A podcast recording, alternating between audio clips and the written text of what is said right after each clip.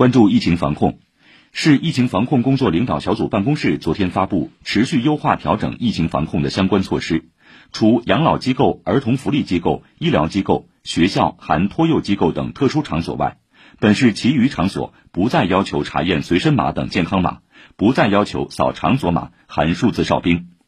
这一措施从今天零点起实施。重要机关、大型企业及一些特定场所，可根据需要自行确定健康码查验等防控措施。后续，本市将根据国家政策和疫情形势动态调整相关措施。